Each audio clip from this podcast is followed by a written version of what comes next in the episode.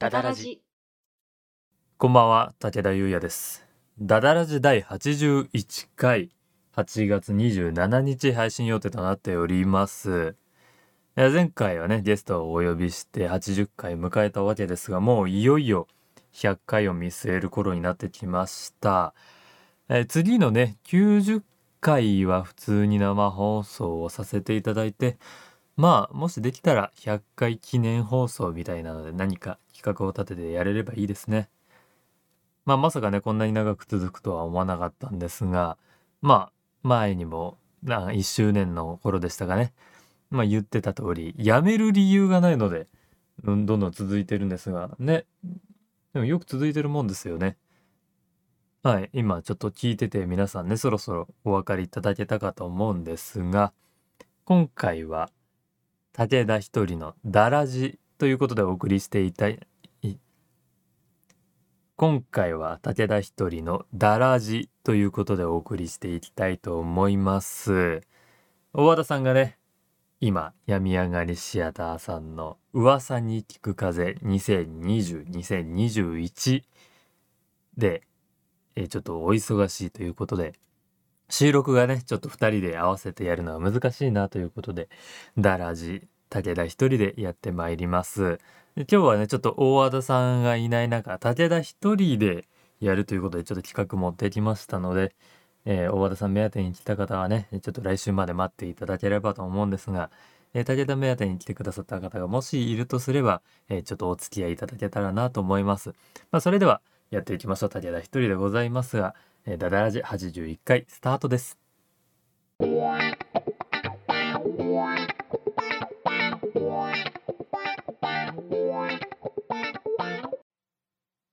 ではでは武田一人でやっていくわけですが今回どんな企画を持ってきたかと言いますと毎回ねオープニングトークの時に、えーもうかれこれもう10回以上やってるんですかね。あの大和田さんが武田の家業他業を鍛えようというコーナーを作っていただきましてあのですねお恥ずかしながら役者というものをやっていながらね武田優也という名前なのに他行と家業の滑舌が甘いという弱点がございまして、えー日々ね滑舌の強化に努めてはおりますがなかなかねもともと苦手な部分というか喋り癖で、えーそうなってしまっている部分というのは意識して喋らないとなかなか治らないというところがございますのでこうやって早口言葉なんかでね、まあ、週に1回だけ放送中はやっているんですがそれ以外にもボイトレなんかで他行家業は重点的に鍛えているんですがなかなかですねまだまだ滑舌が甘くて家業他行気を抜くと本当に緩くなっちゃいますね母音が強いってねあの以前その演技指導なんかをしていただいた佐野木優太さんにはね指摘されたんですがあの母音が強くて子音が甘いから何を言ってるのかが分からなくなりがちという、ね、悪い点があるんですね。まあそんなことはさておきその武田の家業他業を鍛えようというコーナーこれまでいろんな早口言葉を大和田さんが出していただいて挑戦してきたんですがちょっと今までやったやつ振り返ってみようかなということで今回は武田の他行家業を鍛えようを振り返ろうのコーナーでございます。はい、ということでですね。まあ毎回その大和田さんと LINE で通話しながら収録してるんですが、その LINE にあのスクショを早口言葉が載ったスクショを送ってきてくれるんですが、その画像で辿っていっているので、ちょっと抜け落ちてるところがあるかもしれないんですが、えーできるだけ遡ってみました。えー全部でいくつあるんですかね ?1,2,3,4,5,6,7,8,9,10,11,12,13 個。少なくとも13回をやってると。多分抜け落ちてるのが何個。初期の方とかはね、あんまり記録が残ってなかったんでわからないんですが、えーそれぐらいやっているということで、これがどれぐらい武田が言えるようになっているのかというのね。ただこれ、あの、大和田さんがいませんから、これでちょっと全部放送に流しまして、で、これを聞いた大和田さんに来週、それぞれね、採点というか、総括でもいいですが、ちょっと聞いてみたいなと思っておりますので、結構早めに行きますよ。振り返りつつやっていこうかと思います。さあ、それでは、まず一つ目。こちらですね。九州空港の究極高級航空機。九州空港にあるアルティメットなゴージャスなジェット機。究極高級航空機ということですね。これは早口で3回ですかね。3回言ってみましょう。いきます。九州空港の究極高級航空機、九州空港の究極高級航空機、九州空港の究極高級航空機。おお、これはいけたんじゃないですかね。まあなかなかね、あの、なんだろう、同じ口の形してるからそんなに難しくないというか、シュとかも入ってきませんからね。これあの後半の方で、えー悪意に満ちたあのシュとかね、ジュとかが入ってくるあの、例の早口があったりするんですが、九州空港の究極高級航空機に関してはリズムがいいのもあって、しかも、うん、まあ、かろうじてどういうものかっていうのが理解できる文章なので、なんというかね、言いやすいというか、その、文章自体には疑問符を浮かべないで喋れるというのは、これ優しめの早口言葉ですね。やはり初期だけあって、ちょっとその辺は手を緩めてくれてるんですかね。この時の点数いくつだったんですかね。その辺も押さえておけばよかったですね。さあ、それでは2つ目参りましょう。こちら、えー、文章で見ても意味がわからないし、読んでみても意味がわからないんですよね、これ。えー、可逆反応の逆不可逆反応。不可逆反応の逆可逆反応。可逆反応も不可逆反応も化学反応っていう長い早口言葉なんですが、これは3回言ったんでしたっけね、実際やった時も。どうしよう。まあ、せっかくなんで3回言ってみますか。えーいきます。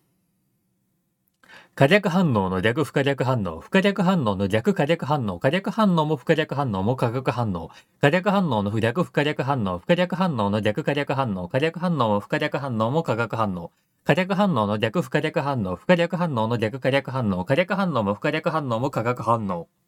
おお、いけたんじゃないですか、これ。これね、あの、まあ、本当にわけわかんない文章なんですよね。ま、早口言葉ってそんな理の通った言葉はあんまりないんですが、にしてももう何が可逆で何が不可逆なのかわかんないし、逆不可逆って何っていう。もう、これ見た瞬間にもう全部が意味わかんないですよね。しかもあの、これ何が腹立つってあの、最後、可逆反応も不可逆反応も化学反応ってなんかちょっとみんな地球、宇宙船地球号に乗った家族なんだよみたいな、その綺麗にまとめようとしてるのがちょっと腹立つんですよね。何何？もうなんか不条理で行くんだったら最後まで不条理で言ってくれよっていうなんか一貫性を求めたくなるんですよね。はい。ということで、火力反応シリーズでございました。えー、3本目。ってみましょう。うわぁ。これか。えー、えー、一応、動画の方に文字を載せているかどうかわからないんですが、言いますね。赤炙りカルビ、青炙りカルビ、黄炙りカルビ。出ましたね。この赤、青、黄シリーズね。巻き貝とか巻き紙とかであるやつ。なんかもう、巻き紙はまあ全然いいし、まあ紙だから何色あってもいいです。巻き貝がちょっと、んってなってくるけど、まああれはなんか伝統的なんで、まあ、よしとしても。炙りカルビを、なんかただでさえ言いづらい炙りカルビをさらに言いにくくするためだけにこの赤、青、黄を取ってつけたみたいな感じね。ちょっと腹立ちますよね。まあ、あの、赤と黄は、まあまあまだわかりますよ。油だったりね。生焼けだったりするんですね。青って何青、青炙り炙ったら、いやい炙って青くなるものってありますいや、逆にあの、カルビが青い時点で、まあ、疑問を持たないといけないんですけど、まあもう、そこは青いカルビとしてるのがいいんですかね。これで、あの、赤く炙るって意味なのか、赤いカルビを炙っているのか、まあ行きましょうね。はい、行きます。赤炙りカルビ、青炙りカルビ、黄炙りカルビ、赤炙りカルビ、青炙りカルビ、黄炙りカルビ、赤炙りカルビ、黄あ、あー、赤炙りカルビ、青炙りカルビ、黄炙りカルビ、あーうわー、いけそうだったのにな。いやー、今のは、2回目までは結構順調だったんですが、えー3回目で、えー何を言ってるのかわからなくなって、T を先に言っちゃいましたね。これあれですね。早口言葉言う前になんかいろいろ難癖つけると、後に響きますね。はい、これは多分、大和田さんが採点したら、30点とか、下手したら1桁ですね。最近なんか大和田さんの恣意的な点数の付け方はかなり極端になってきてますよね。なんかもう、なんか9大点とか赤点とかそういうところじゃなくて、もう、あれ10点満点なのかなみたいなぐらいの時がありますよね。ちょっともう、大和さんもめんどくさくなってきてるのかもしれませんが。まあまあまあ、とりあえず振り返りでね、全部やっていきましょう。次が、あ、こちらがちょっと短いですね。紙アニメというもので、これ確か短いけど、それを早口で繰り返すと言いづらいみたいな、あの、炙りカルビ現象ですよね。だから、それを多分早口で5回ぐらい言ったんでしたっけね。本番で言った時は。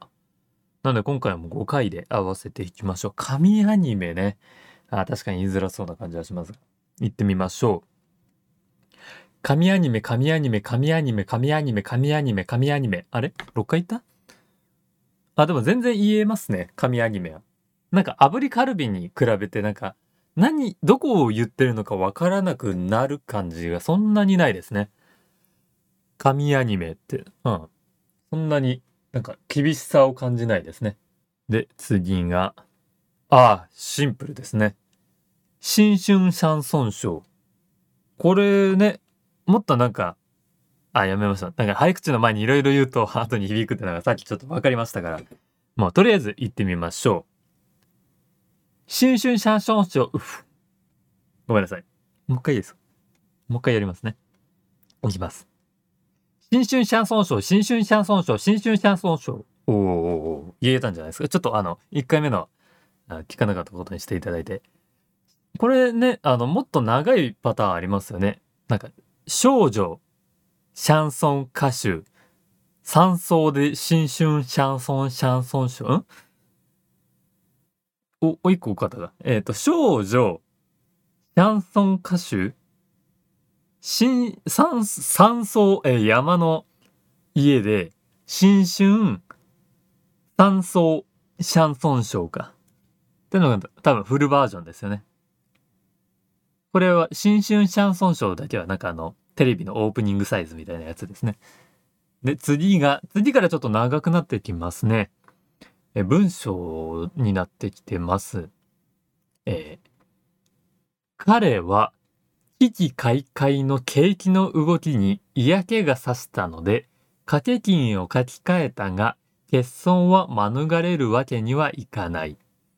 ていう長いやつですね。あの、家業の多い、あの、竹書き系ですね。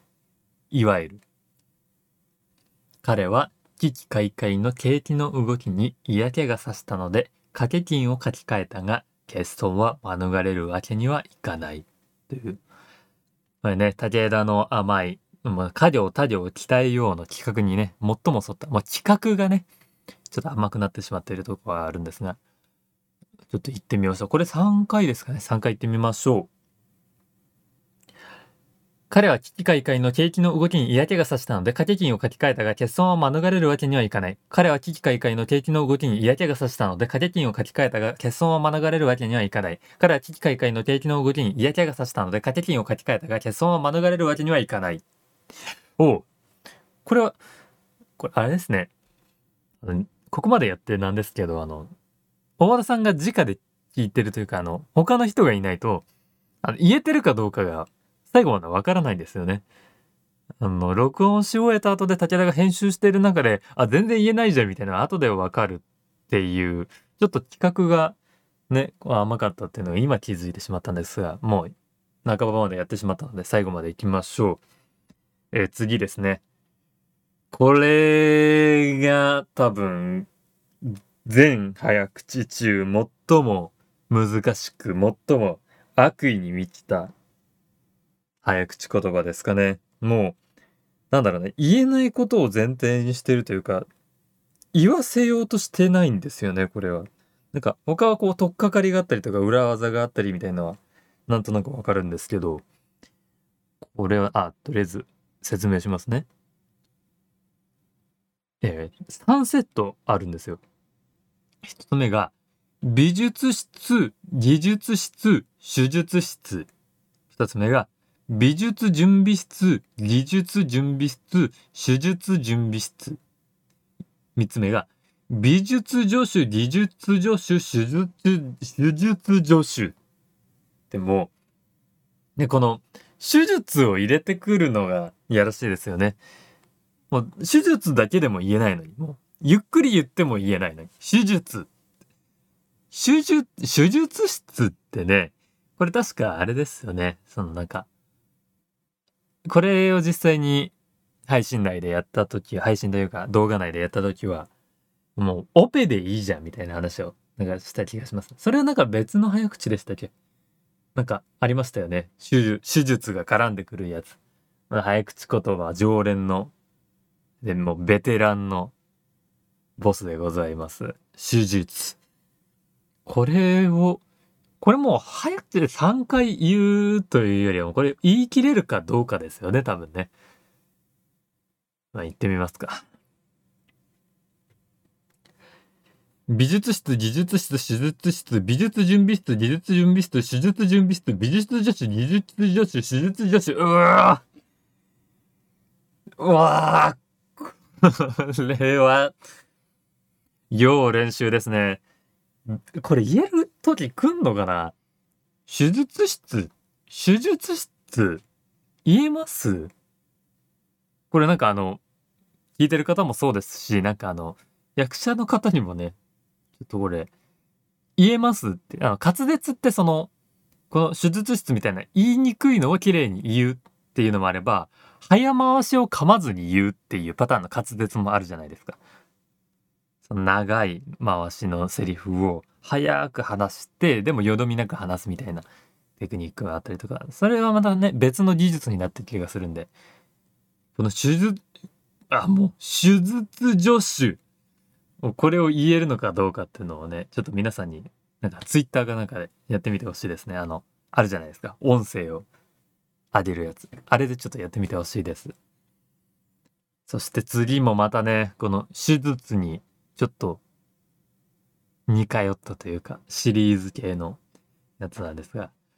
除雪車、除雪作業中。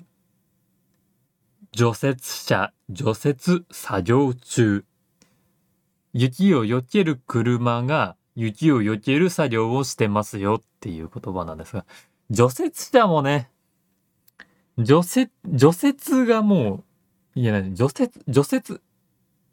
除雪ね、これ言いやすさをなんか加味して設計してないですもんね。とりあえずあの言葉として作るために除雪って漢字を当てただけで、もう全然こうなんだろうね、ユーザーフレンドリーじゃない言葉なんですが、行ってみましょう。除雪車除雪作業中、除雪車除雪作業中、除雪車除雪作業中、うおー、言えてないですよね。多分言えてないんですよ、これ。除雪車、除雪作業、除雪車、車ですね。つの後に車が来るっていうのが、これが、除雪車、除雪作業中。うん、ゆっくり言ってギリギリって感じですね。除雪車、除雪車、う、とか、この除雪車でもう、つの後車が来るよって思わせておいて、除雪作業中のところでさを言わせるっていうのは、この口の癖を身につけさせないというか、これがいやらしいですね。愛の鞭ですね。じゃあ次行きましょう。次は短い文章です。昨日の君は、聞きに勝る綺麗な君。昨日の君は、聞きに勝る綺麗な君ということで、これもきとかしが重なってくるこの家業、他行、そして作業、期待用みたいなところになってきますね。このきちし、結構きとかね、しが連続するっていうのは日本語の中によく出てくるので、ここを対策できると、まあ、言い方悪いですけど、コスパがいいというかね、結構いろんなところで役に立つんじゃないかなと思いますので、言えるようにしたいですね。ということで言ってみましょう。昨日の君は吉しに勝る綺麗な君。昨日の君は吉しに勝る綺麗な君。昨日の君は吉しに勝る綺麗な君。これ1回目はちょっと危なかったかな。この木って、あの、下の中あたりで、この口外に当てるのと、奥歯の方の歯茎で言うの2つパターンあるじゃない？木、木、木と木、木。なんだ、木。あ、ケミカルとキッドの違いみたいな、あの、K と C の違いみたいなのがあるんですが、こういう時あの、多分下の方で言った方がいいんですよね。き、ききしって。ちょっと1回目があの、奥の方で言っちゃったのが敗因でしたがね。だからこういうところの下の使い分けというか口の使い分けみたいのがスルッとできるっていうのがあのテクニックとして身についているか否かっていうのが結構大事になってくるんじゃないかなと最近ちょっと思いました。そして次も家業でございます。東京特許許可局長、今日急遽休暇拒否。東京特許許可局長、今日急遽休暇拒否。ということで、これ、見てみましょう。3回ですね。東京特許許可局長、超急遽休暇拒否。東京特許許可局長、超急遽休暇拒否。東京特許許可局長、超急遽休暇拒否。どうなんでしょう？ちょっと、今日急遽のあたりが、ちょっとちゃんと聞こえているか、言ってるつもりなんですが、聞いてる方とか、あ後で自分が聞いた時に、これ、今日が腸の方に近くなっちゃってると、これまずいんですよね。これリハビリしないといけないというか、ちゃんと、矯正しないといけないところですね。これね、東京特許局、東京特許局というね、有名な早口言葉がありますけども、これね、あの、確か実際にこれを動画内で言った時も同じことを言った気がするんですが、東京特許許可局長じゃないですよね。東京特許許可局局長になるはずですよね。あの、組織名があって、その中の長を言うときって、その役職名はまた分離するはずなんで、何々研究所所長とか、何々株式会社社長とか、何々対策室室長みたいな感じで、室とか所とかっていうのは、別々のね、意味役割があるんで、役職とくっつけるわけにはいかないんですが、東京特許局局長ってね、ちょっと納得いかないしね。まあまあ、そんなね、あの、難癖つけたらね、そもそも東京特許許可局なんてのはないですからね。特許庁ですからね。さあ、そんなくだらない話は次に回しまして、さあ、そんなくだらない話をしている間に次に行きましょう。ちょっと毛色が変わってきましたね。これは、画行と作業、あ、な行画行ですかね。下先というか下の間あたりを使うものになってまいります。向こうのなでしの長なぎなたは、たがなぎなたぞ。向こうのなでしの長なぎなたは、たがなぎなたぞ。という、あんまりね、耳馴染みのない早口言葉なんですけども、向こうのなでしの長なぎ、なでしわかりますかねあの日本家屋の、あの、鴨居にかぶせたりとか、鴨居の上にある、あの、板状のやつですね。横に広がってる。中もいっていうのはちょっとあの、こう、フックなんかが言いかけられるようになってるところで、なんかそこの上だったりとか、そこにかぶさるようにしておい、なんかそこに多分、こうなんか、なぎなたが飾ってあるんでしょうね。長なぎなたが。長なぎなたって結構長いですね。だから向こうのなでしの長なぎなたは誰のですかって聞いてるという文章ですね。これ3回言ってみましょう。向こうのなでしの長なぎなたはたがなぎなたぞ。向こうのなでしの長なぎなたはたがなぎなたぞ。向こうのなでしの長なぎなたはたがなぎなたぞ。おこれ言えたんじゃないですか？案外。な、な行もね、結構難しいというか、あんまり得意なところではないんですが、言いやすい文章でしたね。あの、突っ込みどころがないっていう、あの、まあ、あの、武田が突っ込みすぎなんですけど、早口言葉に対して、これは本当に、あの、あり得る、あり得る文章なんで、なんか全然ね、その、余計な雑念を持たずに言えたっていうのはでかいですね。で、次が、が、えー、次がですね、これも、結構厄介というか、あの、いやらしい早口言葉ですね。打者、走者、勝者、走者一掃。打者、走者、勝者、走者一掃。という、野球ですかね。バッター、ランナー、ウィナー、クリーンアップっていう。打者、走者、勝者。もうこの時点でちょっと怪しいんですけど。で、走者一掃。この走者一掃がね、まあ厄介なんですが、まあ、あれこれ言う前に言ってみましょう。いきます。打者、走者、勝者、走者一掃。打者、走者、勝者、走者一掃。打者、走者、勝者、走者一掃。うわ。あー。もう走者一掃に持ってかれるんですよね、体力が。打者、走者、勝者、もう丁寧に言ったとしても、最後走者一掃の、このね、あの、待ち構えてる感。もう、打者、走者、勝者で、者に対してすごい意識がいってるとこで、走者一掃なんですよね。これ、書って言っちゃうんですよね、どうしてもね。これがね、ちょっと皆さんもちょっと口に出して言ってみてください。ほんと難しいですから、これ。これ3回言ってみてください、ぜひ。ぜひ言ってみてほしい。それで、武田よりちゃんと言えたら、文句を言ってきてほしい。本当に。お願いします。はい。最後は短めでございます。えー、これもね、あり得る文章ですね。22通中20通。22通中20通というお便りですかね。うち20通に不備がありましたみたいな感じで読み上げるんですかね。いきましょう。22通中20通、22通中20通、22通中20通。あ、もうこれはもう全然、全然もう、恐るに足りませんね。これ22通、22通って言おうとすると結構難しいんですけど、これ裏技的にね、22通中って言い方を変えてみる。22、二つ目の2を助詞として考える。20に対して通中、まあ、通中が何かはわかりませんが、22通中っていうふうに言うと、なんかこう、リズムが生まれて言いやすいって。22通中20通っていう。22通から中って言うと難しいんですけどね。22通中20通ってさらっと言えるという。そういうポイントがあったりします。ちょっと早口言葉をね、攻略するってあんま意味ないんですよね、これやるのね。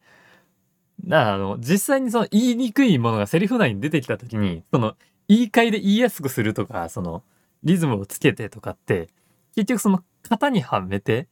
その場面に合ってない言い方とかになっちゃうと全然意味がないんで、もう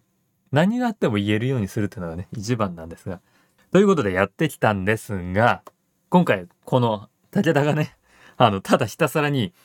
早口言葉を振り返って言うっていうだけの企画ではございません。さすがにね、それだけの企画だと、あの、相方に怒られてしまいますので、ちゃんと、ちゃんとしたやつもね、そして今回の企画に沿ったものをご用意しております。何かと言いますと、朗読を一本してきました。えこの武田の家業他業鍛えように沿ってですね、ちょっと何か一つ武田が朗読をしてそれをお届けするっていうのもね、なんかね、そろそろなんかダダラジでもそういう別コンテンツみたいなのもね、出していけたらいいなという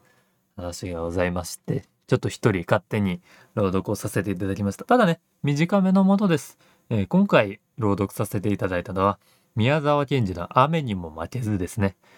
もう、あまたの人が朗読してきたであろうものなんですが、まあね、ちょっとあんまり長いものだと練習期間だったりとか、あとその尺的にもね、それだけで動画1本結構ね、できちゃうぐらいの尺になってしまうので、まあ雨にも負けずぐらいのね、1分ちょいで読み切れるみたいなのはいいんじゃないかと思いまして、えー今回読ませていただきました。こちらの音声に関しましてはですね、今回、あの、ここからエンディングトーク踏まえまして、その後エンディング代わりに武田の朗読を聞いていただいてそのままお別れという形にしたいと思います。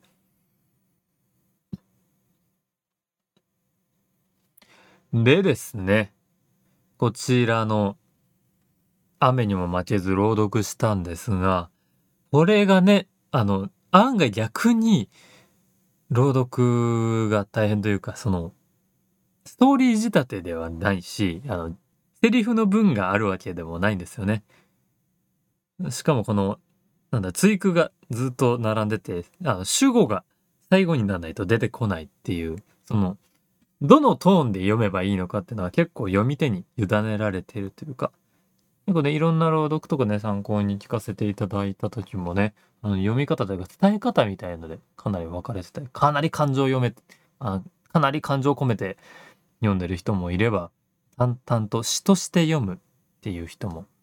いたりとか、あとは普通になんか発話の練習として読んでるみたいな人もいたりして、いろいろな読み方があると思うんですが、今回はちょっと、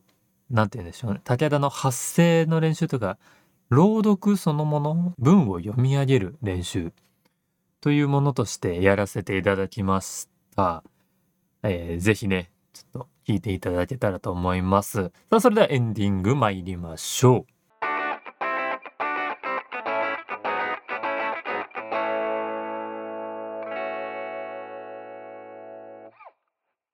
この番組では皆様からのお便りを募集しております。二人に相談したいお悩み、最近やったいいこと、こんな企画をやってほしいなどなど、どんなものでも構いません。番組説明欄に投稿フォームのリンクがございますので、ラジオネームとお便りの内容を入力してお送りください。また、ツイッターでハッシュタグ、ダダラジをつけて感想などをツイートしていただけますと励みになります。ぜひぜひご活用ください。皆様からのお便り、ご感想をお待ちしております。さあ、ということで今回はね、武田の家業、他業を鍛えよう、振り返ろうのコーナーをやってきたんですが、こうしてみるとね、結構いいものを大原さん発掘してきてくれてますよね。本当に絶妙に、たまに言えるのもあるんだけど、やっぱり、そのなんか楽勝っていうものがあんまりなくて、ちゃんと取り組まないと言えないものだったりとかってのも多くて、俺はね、本当に大和田さん毎週本当にありがとうございます。早口言葉を選んでいただいてね。もうそれを選ぶ手間がねもう省けるようにもう早口言葉言わせなくても大丈夫だよっていうぐらいにね武田の滑舌を鍛えていこうかと思いますので、えー、皆さんをねあの日々良くなっていくであろう武田の滑舌をね期待していただけたらと思います。それでですね、えー、次回次回じゃない、えー、今回のラストにはえー、朗読も待ち構えておりますので、よろしければね、聞いていただけたらと思います。さあ、次回は82回、大和田さん復活している予定でございます。えー、2人揃ってダダラジ。だ2人だけのダダラジってのが、えー、2週、3週ぶりぐらいになるわけですね。えー、次回は何をするんでしょうか全く決まっておりませんが、まあちょっとね、9月になりますので、どんぐらい暑くなってるか涼しくなってるか分かりませんが、ちょっと夏というか残暑に向けたお話でもできたらなと思っております。え普通歌ね、いつでもお待ちしておりますので、皆様先ほどの、えー、説明通りあのフォームや Twitter のアカウントからね、いろいろ感想だけでもよろしいので、あの、つぶやいていただけたらとても嬉しいです。さあ、ということで、そろそろお時間になってまいりました。えー、ダダラジ81回、今回は武田優也を一人でお送りいたしました。えー、ここまでお付き合いいただきありがとうございました。それではまた来週2人ダダラジでお会いいたしましょう。おやすみなさい。